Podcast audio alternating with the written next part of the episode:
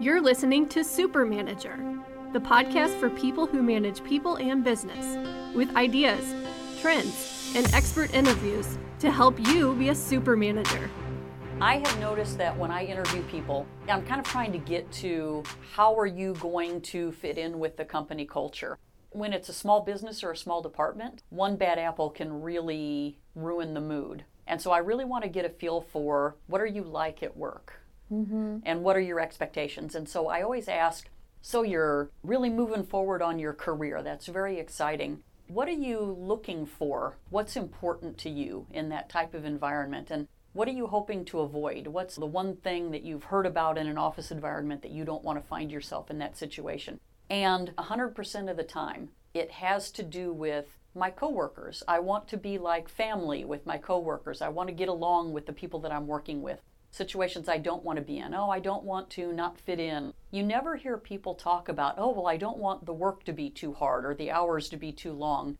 It's never about the work, it's always about the culture when you ask what's important to you and what are you looking for. Mm-hmm. So, this week we're going to be talking about building a community at work. And I have my team of experts with me. Kim Baker with Vivid Performance Group, and I help companies being able to align and synergize their culture, human capital, and organizational agility. And I'm Mary Kutheis with MCK Coaching. I'm an executive coach and I work with leaders who want to improve leadership skills, communication skills, conflict management, time management, and the like. And I'm Samantha Naes with CN Video. We do corporate video production, video onboarding, training, and company culture scouting videos.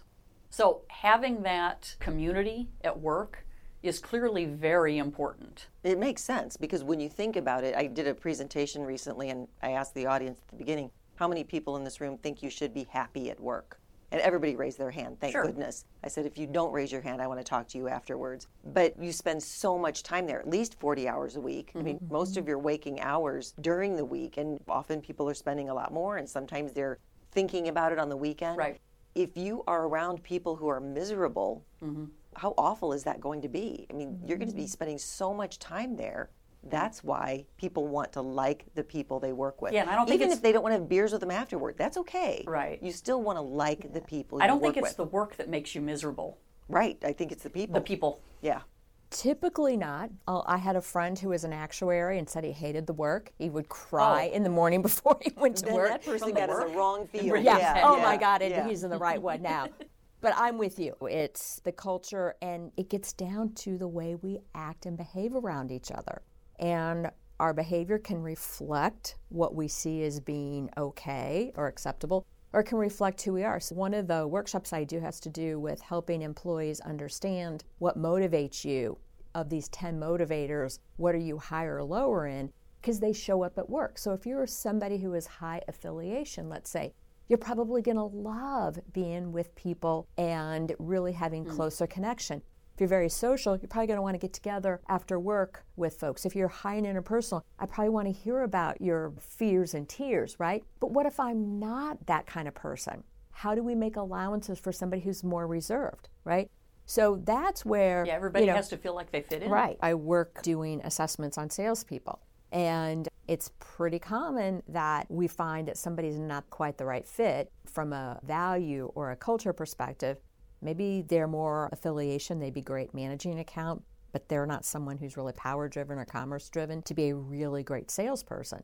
So, again, understanding what the values are in the organization and that, that brought up a question for me though again slight difference you talked a little bit it sounded like you were kind of hitting on being able to accommodate different personality mm-hmm. types and i totally agree with that everybody no matter how weird you are no matter how different you are needs to feel like they fit in and hopefully, you have a company culture that can accommodate different mm-hmm. personality types. But it's defining the difference between personality types and values because where is that point where you switch over from, okay, we need to make sure that we're accommodating everybody, we want to make sure that we're making everybody feel comfortable, to this person's not a good fit? Mm-hmm. I think one of the things, and I love the fact that you were bringing up the motivations for why mm-hmm. people behave. Mm-hmm. Most people are familiar, a lot of people are familiar with the DISC assessment, which yeah. is looks at behaviors. What is your behavioral style? What do people observe? It doesn't go far enough. It's a really good assessment, but not by itself. What you need to know beyond that is why do people do that? And what happens then When you find that someone is driven by something, it makes it clear why they're doing it. Because when people are bugged by someone else's behavior, invariably they think the other person is doing it to bug them. And the truth is, they're not. The truth is, they're kind of, in most cases, Right. they're just doing what they do, and it's just something you don't like. And once you realize So whose fault is that? well, once you realize it's not being aware, many times, once people are aware of, oh, that's why you do that, it changes everything. Because then they can still be how they are, but they realize it has nothing to do with me. It's just what drives them. I can even tell someone, hey, I tend to be fairly quiet hmm. in meetings. Doesn't mean I don't have ideas. It doesn't mean that I don't like what's going on. It means that I'm processing internally. So please know that. And then people are like, oh, okay, you just process differently. That's fine. Because we all have to give and take a little bit in the way we work. Everybody has to just know this is how I am. I wrote a blog post once that said, this is just how I am stinks as an excuse. We need to adjust. So if you're a person who I tends like to that. I read that. if you're a person who tends to take over the meetings, know that that's probably not appreciated and back off a little. And maybe the leader, if they know someone is a little bit quieter, give them a good amount of time and then say, Kim, what do you think about that? Ask them. Mm-hmm. Because maybe if they've been sitting listening and you give them a chance to have the floor, they'll want to talk. Yeah. What I'm hearing the question is where do differences become damaging or detrimental? if you have personality conflict in the example that you gave, where one person thinks this person is doing it just to bug them, but person A is being person A and person B is being person B, then obviously that's something that you can work on through communication. But at what point do you say, this person is just not a fit? Their values aren't the same as our values. And I'm going to be just spinning my wheels trying to get this person to feel like they're part of the community. You have to really be able to define the impact. How is this a negative impact? So, for instance, there are some values that tend to fit with certain roles, like a salesperson is probably more commerce driven, power driven, right? We may see someone who's a financial analyst who may be a little bit more about security or tradition. So, at some point, you have to say, okay, does the value impact their ability technically to do the job? Like, for some reason, they just technically aren't doing the job. Is the impact around people? Can they just not get along? At some point, if somebody can't get along with others, then yeah, you can have a discussion. You could work on coaching. Before that, could do a 360 so they get feedback from the team.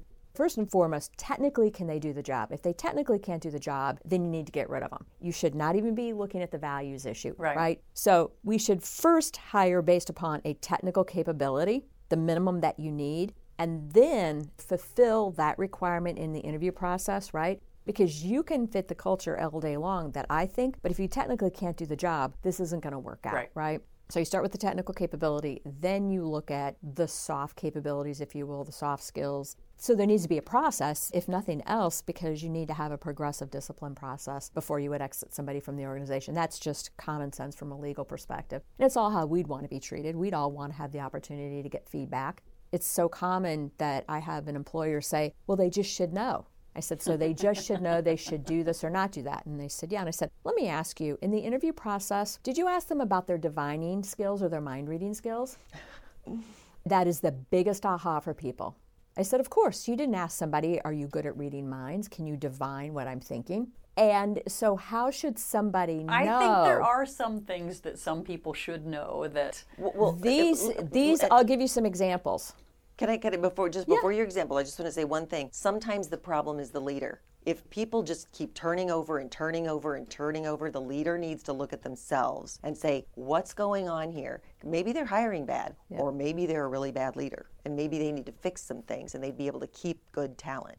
That's possible too. Oh, yeah. Yeah. It's multifactorial, definitely. Yeah. So, doing something illegally, criminal behavior, shouting and yelling at people, believe it or not, you would say, well, somebody should just know that. Well, guess what? If I grew up in a family that's very loud and boisterous, and I've been in environments in the work that that's how we talk, not in an aggressive way, but we handle conflict with loud and boisterousness. If that's what I know, that's what I'm going to bring to the job. Now, if you So you would actually say to someone, like if someone is screaming and yelling, even profanities, you would actually sit them down and say, now you may not understand this, but in this office environment, you really shouldn't raise your voice or use curse words or Yeah, I would. Oh yeah, you, really you something you s- need to tell someone. Mm-hmm. It, and oh. it's and I wouldn't start by telling. I'd say I'd ask questions like, "Tell me what happened."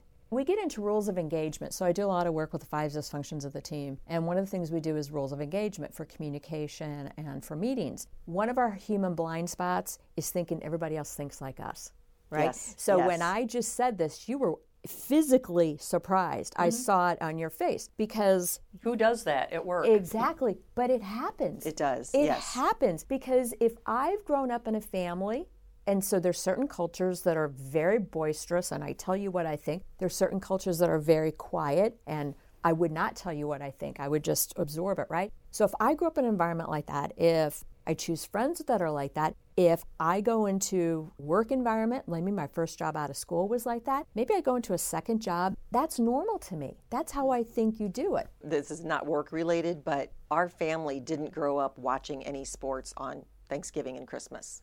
We just didn't. We never we never had a TV on. And one of my siblings got married to someone, and we went over to their house for Thanksgiving or oh. Christmas or something, and they had a couple of TVs blaring almost all day, and no one thought a thing of it. We were obviously polite about it, and it wasn't like we thought they were horrible people, but we walked away going, "We've never experienced anything like that." Oh my gosh! And people will say, "Did you watch the game at Thanksgiving?" And I said, "You know, we never watch any sports." Let me kind of qualify why I was so surprised by that. I have never managed or worked for a company that didn't have some sort of onboarding employee handbook that really lays those things out for you. Like if you take a look at our employee handbook, there's a section on what's appropriate behavior at work and what isn't. And I think maybe what surprised me about that is if you were given any level of appropriate onboarding when you started the position, then there are things that you should know. And I would think part of onboarding would be what's appropriate behavior in the office, just like what's appropriate dress code in the office and, and I don't work with nature. really large companies. I prefer smaller and medium sized companies. And it's amazing how many of them do not have an onboarding process. A lot of them do not. And a lot of times it's because the company kind of grew organically. It was just the mm-hmm. owner. And then they brought on a couple people. Then they brought on a few more. And pretty soon they have 45 people. And I've built onboarding processes for companies like that because they didn't intentionally not create one. They mm-hmm. just thought, oh, I guess these new people don't really know how we do things here. Yeah. So that's part of the problem is when they don't have one. Many large companies like that have the onboarding for legal reasons, certainly. Right. But, right, you uh, have to kind of tell people these are the guidelines for appropriate behavior when you're in the office, and then you can have a certain expectation. So, a couple things about that. If any one of us who signed that company handbook the day we started the job were asked if we were tested on it, even a week later, we'd fail. It's a CYA for companies. There's a good point to it, don't get me wrong. Employee handbooks are necessary. Certainly in large organizations, everybody should have it. Most people are not going to remember. The other part of that is this gets to be, and this is a whole other can of worms, is perceptions. So, if I raise my voice and say certain things as a female, am I perceived differently than a male? So, that's a whole other can of worms. Another example, though, is how frequently we follow up. So, if you're in a culture that says we have either in writing or we just have informal that when you get an email internally, we follow up within 24 hours or sooner. Well, if you bring somebody new in the organization and they don't do that, then you may start to have an opinion, well, they're lazy, they're not conscientious. Well, why are you drawing that conclusion? Well, because they don't send an email in 24 hours. Is there a process that says they're supposed to do that? No, but they should know that. Mm-hmm. How should they know that? These are more insidious things that people do or don't do that we expect them to do. And then when they fail to meet our unspoken expectations, and this is in life in general, you know, personal and professional, then we start drawing conclusions. So that's why when I get this pushback or I get this input from an employer or a coworker, so and so does or doesn't do something. First of all, have you told them that you want them to do this? Is there some sort of standard or process that says I- they're supposed to? I to? actually have two quick responses to what you just said. I had one, and then as you were talking, I came up with another one. First of all, I don't know if you guys are familiar, there was a television show that was on a couple of years ago. It was intended to be kind of a candid camera type thing, where they would put teenagers and children into certain situations where some of them were aware they were on camera, and then there were the innocent victims who weren't aware and then they had their parents in another room watching and it would be a situation where like somebody would start bullying someone else and they wanted to know if the unsuspecting child would chime in or stand up for them that sort of situation and they did one with small children and learning about gun safety And they put the children into a classroom and they said, What do you do when you see a gun? Don't touch it. And what do you do next? Go get an adult. And they all said that. And then they released the children into a room with candy and cookies and soda pop and a fake gun that looked real and a hidden camera. And to their dismay, the kids discovered the gun and what did they do? They touched it. One of the kids picked it up, was playing with it. They then had a second control group where they did the same thing, only instead of just telling them, they showed them a video of what a child should do when they see a gun. And the children saw a video of them spotting a gun and one child saying, Don't touch it, and another child saying, I'm going to go get my mom. And then they set them loose in the room. And what did they do? They found the gun. One child stood guard and wouldn't let anybody other touch it, while the other child went and got an adult because they saw exactly how this behavior was supposed to happen. So that is why in the handbooks we actually do video onboarding from the mm-hmm. handbook ah. where we mm-hmm. show you this is an example of appropriate behavior, this is an example of what's not appropriate behavior. So they actually see what you mean and it makes it a little bit more memorable. And Katie Magoon brought up a while ago. Uh, I can't remember what we were talking about on the podcast, but she talked about always giving people the benefit of the doubt and not coming in hot. Mm-hmm. If you're mm-hmm. trying to yes. get someone to behave a certain way or you're looking for a certain outcome, if you go into the conversation assuming that they're doing it to annoy you, that they're doing it because you are never going to get the outcome that you want. Yep. But like you said, if you go into it saying, hey, can I ask you about this? Mm-hmm. I want to understand what happened here, you're much more likely to get a better outcome. Yep. Yeah. You know, we talk a lot about listening to connect, not judge, reject, or respond. So asking oh, like questions that. and listening to connect with that person's answer, with their feeling, with their thoughts. And so that means essentially suspending judgment. That's tough. I think a lot of people don't do that. Yeah. And I is. think as coaches, it's, it it's easier. It's easier, but it's something we've learned and practiced. I mean, I think sometimes as a coach, I think coaching comes naturally to me. It's what my gift is, I mm-hmm. guess. Everybody has one. Mm-hmm. But other people can learn the listening for connection. You just have to practice it. And people mm-hmm. say, well, I took that class and I forgot. Well, that makes sense. We don't necessarily just have this new behavior as a habit. Mm-hmm. Now, this is the way we do things because we took a class. Keep practicing, keep practicing, keep practicing. And pretty mm-hmm. soon it starts to feel more natural. Yeah. Yeah. One of the things that we do when we're training salespeople on skill development, and I do a lot primarily with the medical device industry, and we'll be doing a role play and we will stop them midstream and they have to paraphrase. So the sales rep back to the surgeon has to paraphrase what they heard. Mm. And we put them through that exercise as a skill builder and we tell them what's going to happen because it forces them to listen, to connect, to really understand what that surgeon is saying and not to respond because they know they're going to have to paraphrase it and then they have to paraphrase it back till they get it right. What's interesting about that is sometimes the responses that you get back, you wonder if they were in the same room together or not. I can tell you why. From neuroscience, when we have a conversation, we do not recall what was said, we recall what we thought about it. So when you and I have a conversation and I'm talking to you, you're checking out. We all check out every 12 to 18 seconds to think about what we heard. So if somebody responds back to you in a way that doesn't make sense to you, if it's somehow related, or maybe not, it could be just tangential, what you're hearing is what they think about it, which may surprise you. But that's just a heuristic. That's how we as humans process information. And, and the person who said whatever they said has no idea that what you're taking away from it or thinking about is not exactly what they said because your intention when you said that is your intention. What they got might be something very different. Their interpretation yeah, of it or their feelings about it. So if you have this communication problem, and obviously that's going to tear down the community at work if you're working on building it back up, and you do this exercise, what do you do if the the response isn't what was expected? How do you get the person to hear it as it was intended or get the sender of the message to say it in a way that the receiver can receive it?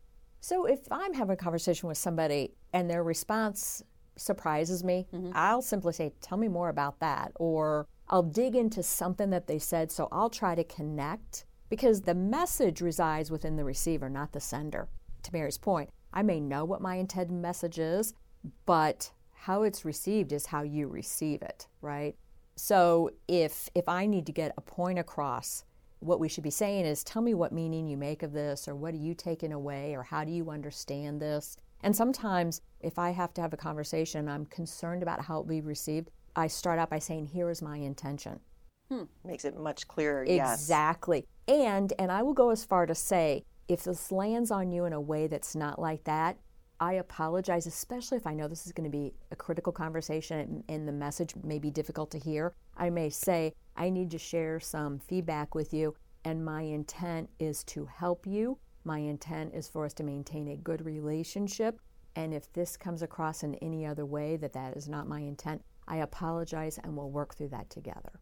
And one of the things that we can all take away from any conversation our reaction, we don't need, we're not afraid of getting eaten by bears anymore, but that part of our brain still works. And when we hear something that we see as an attack, I'm making those air mm-hmm. quotes, that we react that way. Our amygdala kicks in, and mm-hmm. if we mm-hmm. don't wait before we speak, then it gets very defensive. And so if we can stop and wait for a second and not assume the worst. Don't go in hot or don't right. don't return hot. Right. Because the person may mm-hmm. not have come in hot, but you take it hot and so then you go back and that mm-hmm. person, wait a minute, that's not what I meant and it can degrade pretty quickly. Yeah. Um, Mary, you I think it was you in a previous podcast brought up something really interesting that I think is relevant to this one. Weren't you talking about a person telling what is the most difficult part about their job? Was yes, that you that yeah. brought that up? I think it's a really good exercise in an organization that everybody has a part of their job that's really hard, right. maybe one or two things. And if everybody else in the organization knew what that was, they might be able to say, well, I don't have to do it that way. I could make this a lot easier on you because I don't even really need that, or something to right. the effect sometimes we're making things difficult for people and we don't even know it. Right. But if they say, this makes it difficult for me, and everybody's, well, let's shift that process and not make that difficult for you.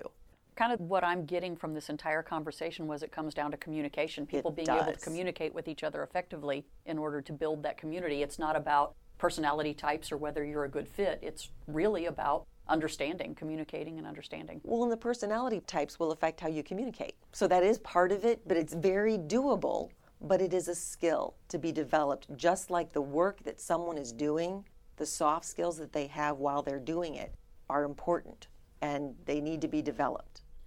Do either of you have a horror story about building a community at work? Maybe a bad community at work? Um, you know, so this is going to be general. There are some cultures or communities that are very negative. So the gossiping, the backbiting. Yes. You know, we talk about a previous president of a company I worked for talked about assume noble intent, right? Mm-hmm. Some organizations assume nefarious intent. And then what happens is more time is spent gossiping and finding fault and wasting time then the energy is used in negative ways versus I can't think of ways. a more uncomfortable work environment than gossiping. Yeah. It's awful. Awful. Thanks for listening to Super Manager by CN Video Production. Visit our website at cn-video.com for additional episodes and lots of Super Manager resources, or give us a call at 314 Video Me.